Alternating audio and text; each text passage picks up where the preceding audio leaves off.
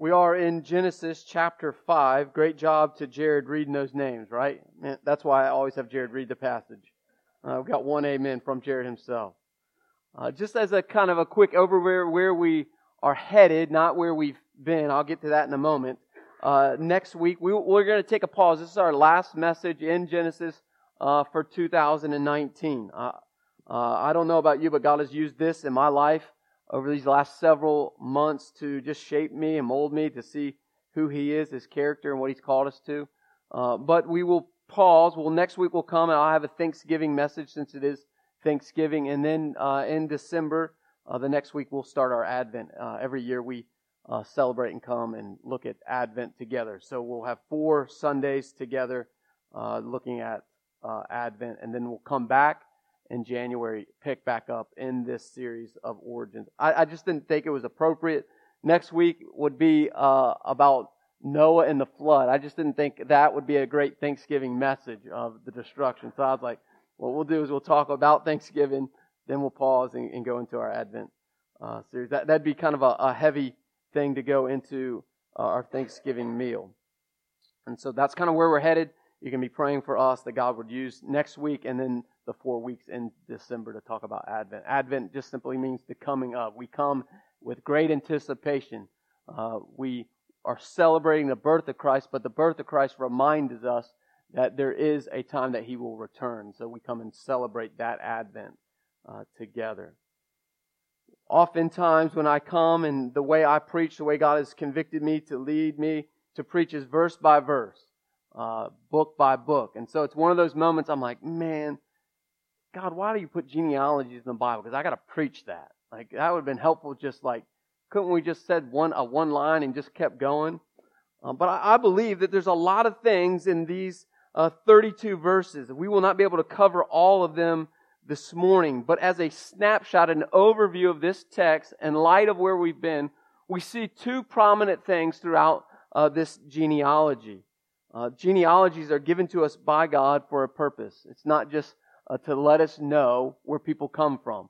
There is reason that God puts it in there. We're going to look at some of those this morning. But in this genealogy, we see two things uh, God's two promises in His Word. Remember, God made us two promises in Genesis chapter 2 uh, and 3. The first promise that God made to mankind was this God, that if they took and ate of the fruit, God made a promise to them that they would surely die.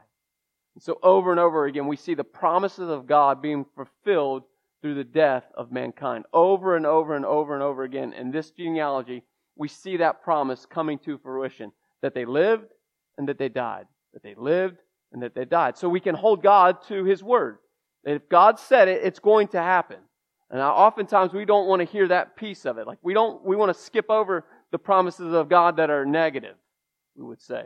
But here's a promise that God has kept. If you ate Adam and Eve of that fruit, you will surely die, and everyone else behind you will die. We see that what Paul tells us. Surely as sin came into the world by one man, death came into the world by one man. But thanks be to God, that's not where that verse ends. And that's not what ends in this passage. The second theme or the second promise that we see in this passage is this. Remember what he told us back in Genesis chapter 3, verse 15. That God would send someone to be our Redeemer. He said that in Genesis chapter 3, 15, that God, through the descendants of Adam and Eve, there will be someone to come that will crush the head of the serpent. Amen? And we see that to be true in this genealogy. We know that to be true if you go all the way to Luke, and we looked at it last week. Luke chapter 3. Luke chapter 3. The name of Seth is in the lineage or the legacy of Christ himself. But this morning, I want to pay close attention to four people. We could cover all of them.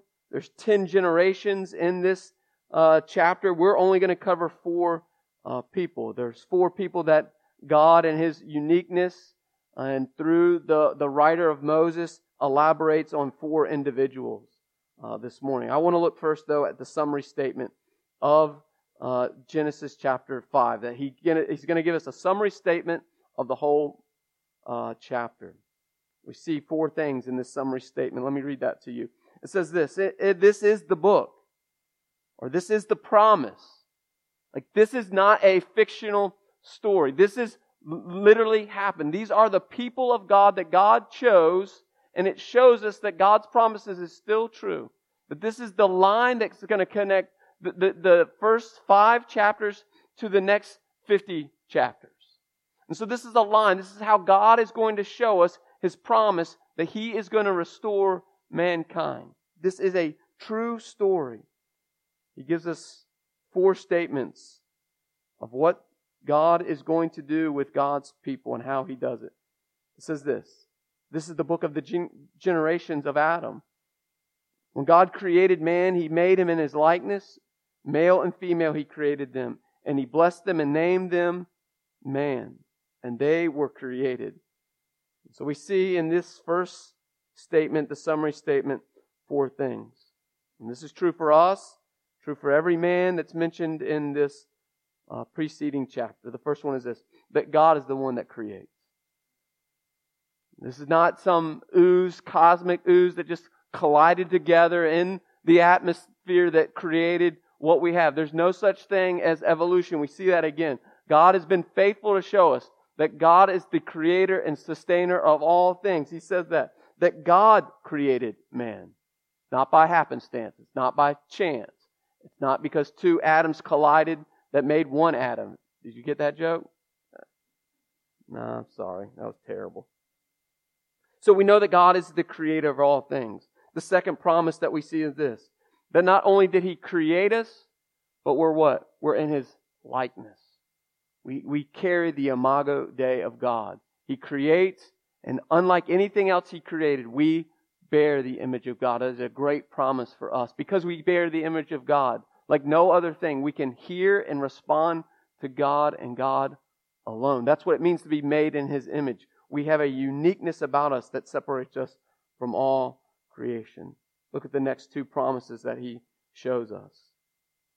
I pray this would be true for you today, and it's true for me, whether we know it or not. He says this in verse 2 Male and female, He created them, and He what? He blessed them. Thank God for His blessings. Now, we don't always see His blessing. We may not always feel His blessings, but the truth of God is we're blessed human beings because we've been created in the image of God. We are blessed people. And then the last one, it says this And they were created. Well, who created them? God. And then you see for the next 30 verses, basically, this relationship between Father and Son. Father and Son, Father and Son. And so, what God is showing to us already in the passage that yes, He created us. Yes, we're made in His likeness. Yes, we've been blessed by God. But there's a key piece. We are also fathered by God. When we come into Christ Jesus, the Apostle Paul says this that we are adopted sons and daughters of God, so that now we have a heavenly Father that we can call upon Abba, Father. That is a great truth for us this morning. Amen. You know that you are fathered by God? We've been created by God. We're in His image. We've been blessed by God, and now we are fathered by God. That's the introductory passage on verses 1 and 2.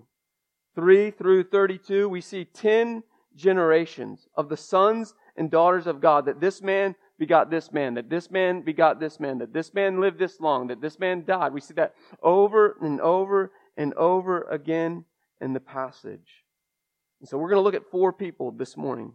The four people we'll look at is Seth, Enoch, Lamech, and finally Noah. We'll spend way more time in uh, Noah when we come back in uh, January. We'll look at Noah's life and his children and the promises of God that come to Noah and the curse that comes through Noah to the world. We'll, we'll spend way more time with Noah. I want to give us a brief overshot of Noah this morning as we are going to be reminded of him in a few weeks. But here's what I want to point out before we move on to those four men. It's interesting that every man in here, that only four people, really, there's a great deal about. And so we can read these names and we can bypass the, the other uh, uh, the, the other seven men in the passage. But here's the truth about this genealogy. This is a God given genealogy of the promise of God, the covenantal promise of God. And so all we get for most of them is just their name and their death. Their name and their death. But here's what's true. They held a legacy in the promise of God. That they may not be mentioned other than that, but we see the promises of God through these godly men and their heritage that goes on. And so my hope to you, I could spend a whole sermon talking about that. Do you carry the legacy of God for your family? I hope in 10 generations that, that the stories of who Todd is may never be told to that generation, but they will know there was a godly man that carried the line for their their sanctification.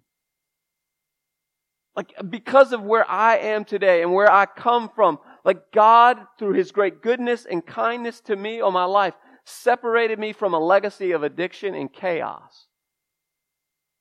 Like He's the one that plucked me out of that line of chaos. The same way that He did Seth. Remember where Seth came from. Two parents one brother that killed his other brother, and that brother went on to live and wander the land. But in God's goodness, God, it says, chose Seth out of the line of Adam and Eve to carry the legacy of Christ Jesus. And so for you this morning, and for me this morning, if all that our lives could be said, that Todd lived for 77 years and he died, if that's all that's said about me, but the legacy of me standing true to the promises of God will carry out 10 generations. That's all that matters to me. And my prayer for us is your legacy. It doesn't matter what you do, it's what you carry to be true. The legacy of Christ Jesus being your risen Savior. You know, Adam had a very unique beginning. Eve had a very unique beginning. They were not born to anyone, they were created. But here's what's true of Adam and Eve it's true about you and I. We do not have a unique ending, it's all the same. We will all die just the way Adam and Eve died. And every single man in this story, except for one, died that way. And there's one that's going to come from this line that dies a different way as well. And we see some promises of that early on in Genesis chapter 5. So let's look at those four individuals. The first one is this Seth. Remember that Eve and Adam had Seth and that Eve named him Seth because he was the appointed one, that Eve had all this hope that this would be the one that would fulfill the promises in Genesis chapter 3:13. She really believed that this was the promised child. You know, we read the passage and we automatically know it's Jesus. Eve had no clue who Jesus was other than the promise that God had made her a, a few years before that. And so she has all this hope and all this promise that Seth would be who he was, would be that promise. His name literally means the appointed one. And he was the appointed one to carry the legacy of that promise to Christ Jesus. But here's what's true about that promise that comes through Seth. Seth then does things that his other two brothers were unable to do. Abel because he was killed, and Cain because he was a murderer. It says it in the very last passage. We see that Seth is the first place in all the text that Seth calls together the people of God to worship God. It started with Seth. The, the church, if you will, coming as a gathering of people was because of Seth. It says that in uh, Genesis chapter 4. At that time, people began to call upon the name of the Lord. Because of who? Seth. So Seth had this relationship with God the Father that he understood that the worship of God had to come from God's people. And so he gathered his people, he gathered his heritage and brings them together. This was the line of Seth. Remember, no name of Cain's descendants are mentioned, only the descendants of Seth. God uses Seth to bring the people of God to worship. So Seth is an important role model for us to call the people of God together, to call upon the name of the Lord. The second man that we see is Enoch. Enoch is a very interesting man. The, the, his name literally means this the dedicated one. And you're going to see how that name plays out in his story. It says this about Enoch in chapter 5, verse 21. This is all we hear about two things that we hear about Enoch that he walked with God. And we're going to know that in walking with God in that day, we're going to see that in a few generations that the, the people that, that were once praising God become wicked people. That's what the flood is about. The wickedness of the people. But there's this man, Enoch, that's in the middle of the wickedness that is dedicated to walking with God, to have a relationship with God that is not affected by the world. He walks with God. My question to myself, my question to you this morning, if this, if your genealogy was written about you from your great great great grandparents and it got to your name, would your epitaph say he walked with God? That's how he's remembered. He walked with God. Of all the things he did on this planet, the thing that's most remembered about Enoch is that his intimate relationship with God, walking with God. It doesn't say he was with God. It doesn't say he understood God. It doesn't say he taught God, though we know he's a prophet. We see that in Jude. He stood before the wicked people and proclaimed who God was. He proclaimed the judgment of God would come to them. We know that to be true. Doesn't say he was a prophet. It simply says that he walked with God. Is that true for you? Is that true for me? See, walking with God showed the intimate relationship with, he had with God, which says this to us that he believed in God. He trusted God. He placed his hope in God. And this is what it says. Only one other man in all of Scripture is this said about. Not even Jesus Christ. It's Elijah.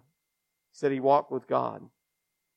He walked with God. It's the shortest of all the places. He's the one that walked with God the shortest. The other, his grandparents and the people that came behind him, hundreds of years past him. The shortest man that walked on earth walked with God the shortest. But it says this about him Enoch walked with God, and he was not, for God took him. He was blameless, that God and his goodness took Enoch out of the wicked world without having to experience death. Could you imagine that day? Like all of a sudden, here's Enoch walking around and then gone. He's gone the next day. I wonder what his friends were thinking. Like, was he playing like the ultimate hide and go seek? Here's this man that had such this intimate relationship with God. He's proclaiming who God is to the people, and then all of a sudden, they can't find him. Because he walked with God.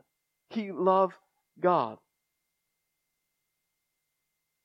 And so we have to ask the question how did Enoch walk with God? The answer comes to us in Hebrews chapter 11. Hebrews chapter 11, it says Enoch walked with God by faith. And so, my question to me, my question to you is Are we walking with God through faith this morning? Where's your faith in God? You cannot walk with God without having a true, intimate knowledge and faith of God. Do you know and trust Christ as your Lord and Savior? It's what Jeremy prayed just a few moments ago. That is the only way for us to walk with God is by faith and faith alone. I love what this one writer says about Enoch. She says this. Luci Shaw, in one of her poems, writes this. It says about Enoch. He crossed the gap another way. He changed his pace, his pace, but not his company. He crossed the gap. He died, or he was taken from us. So he crossed over into eternity another way that no one at that point had ever seen. But this is what it says. Though his pace, the way he walked, changed, his company never changed. He walked with God on this side of eternity the same way he's walking with God today in glory. Are we walking with God? We learn from Seth. We gather people in the goodness of God as we sang this morning. We learn from Enoch. Are we walking with God? And this is what we learn from his great grandson, Lamech. This is a different one. The, the one that we read in chapter 4 is not the same man. So if you read chapter 4, you read chapter 5, these are two different people. Remember, his uncle, great, great, great, great, great uncle was a wicked man. He boasted about killing someone. This is not the same man. This is what we learn from this man. He called upon the name of the Lord. Says this about Lamech. He had a son. This is the only place in this genealogy that it didn't say he named him, but he called him. He put a call on Noah's life. And the call was this that out of the ground the Lord has cursed, this one shall bring us relief from our working and from our pain, painful toil of our hands.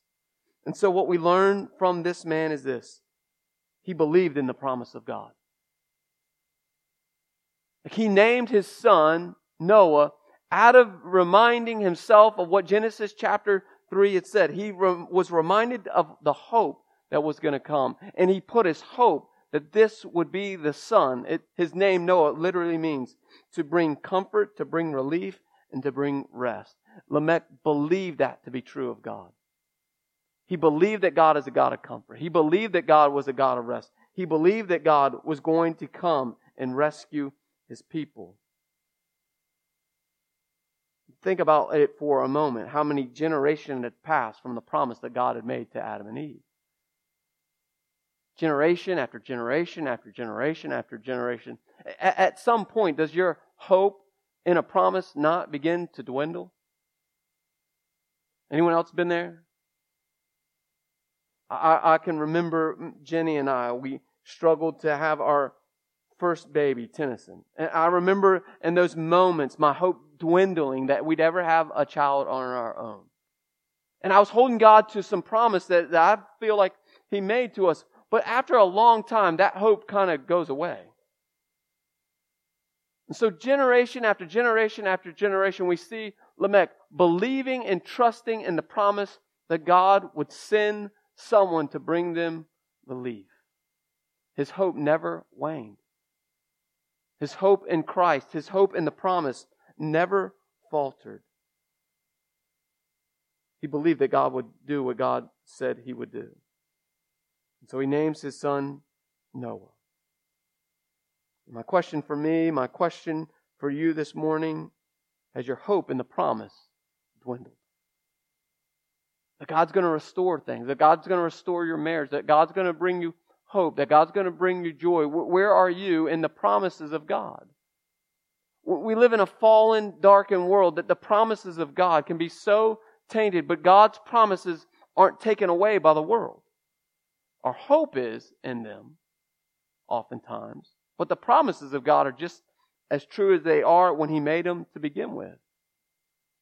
But I don't know about you. Oftentimes my hope dwindles. But Lamech, we see his hope never dwindled. He believed that there would be a covenantal promise that would come to God's people. He was hoping the same way that we have hope that God is going to come and conquer sin and death.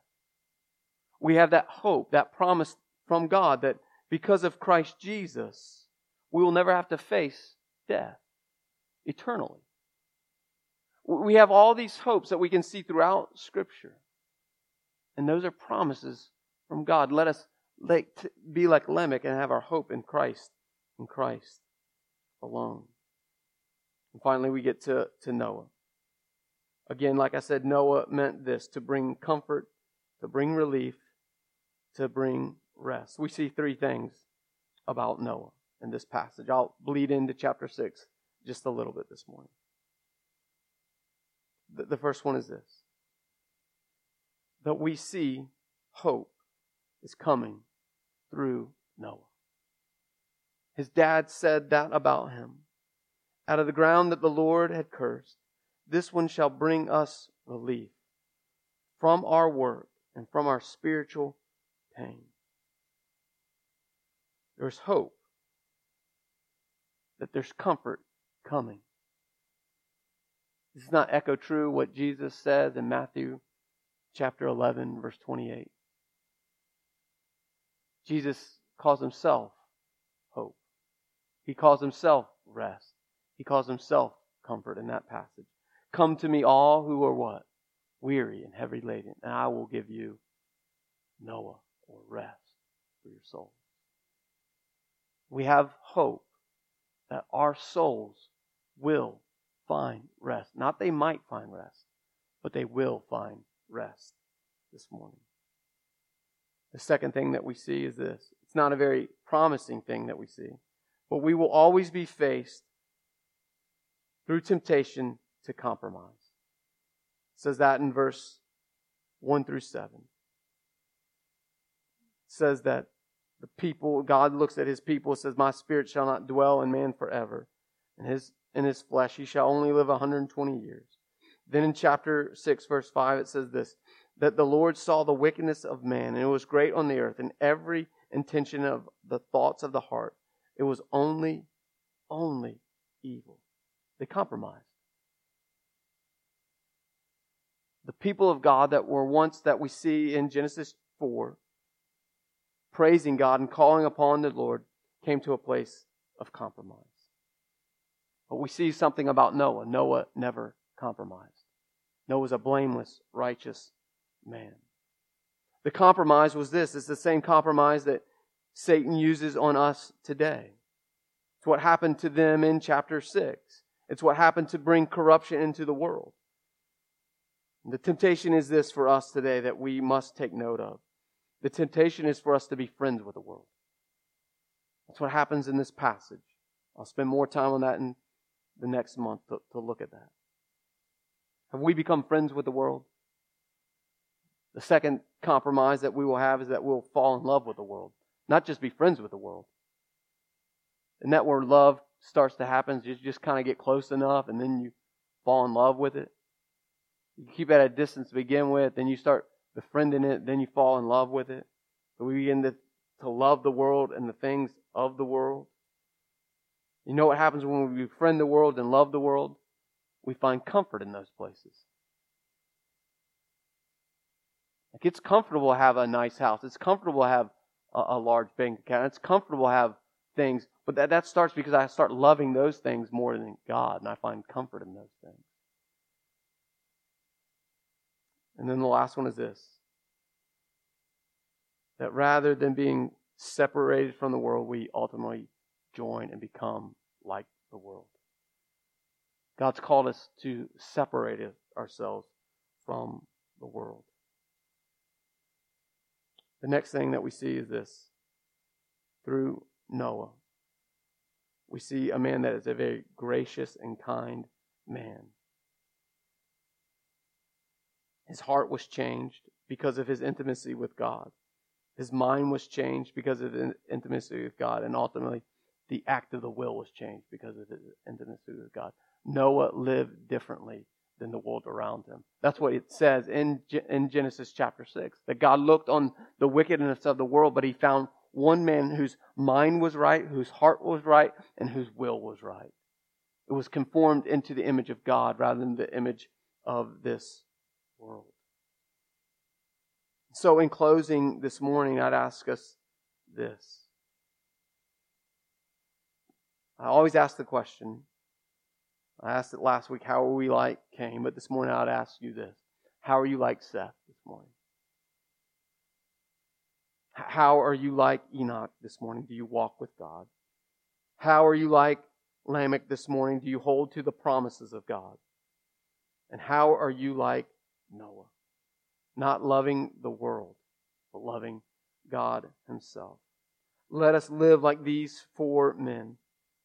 Let us live by faith and faith alone. Let me pray for us this morning.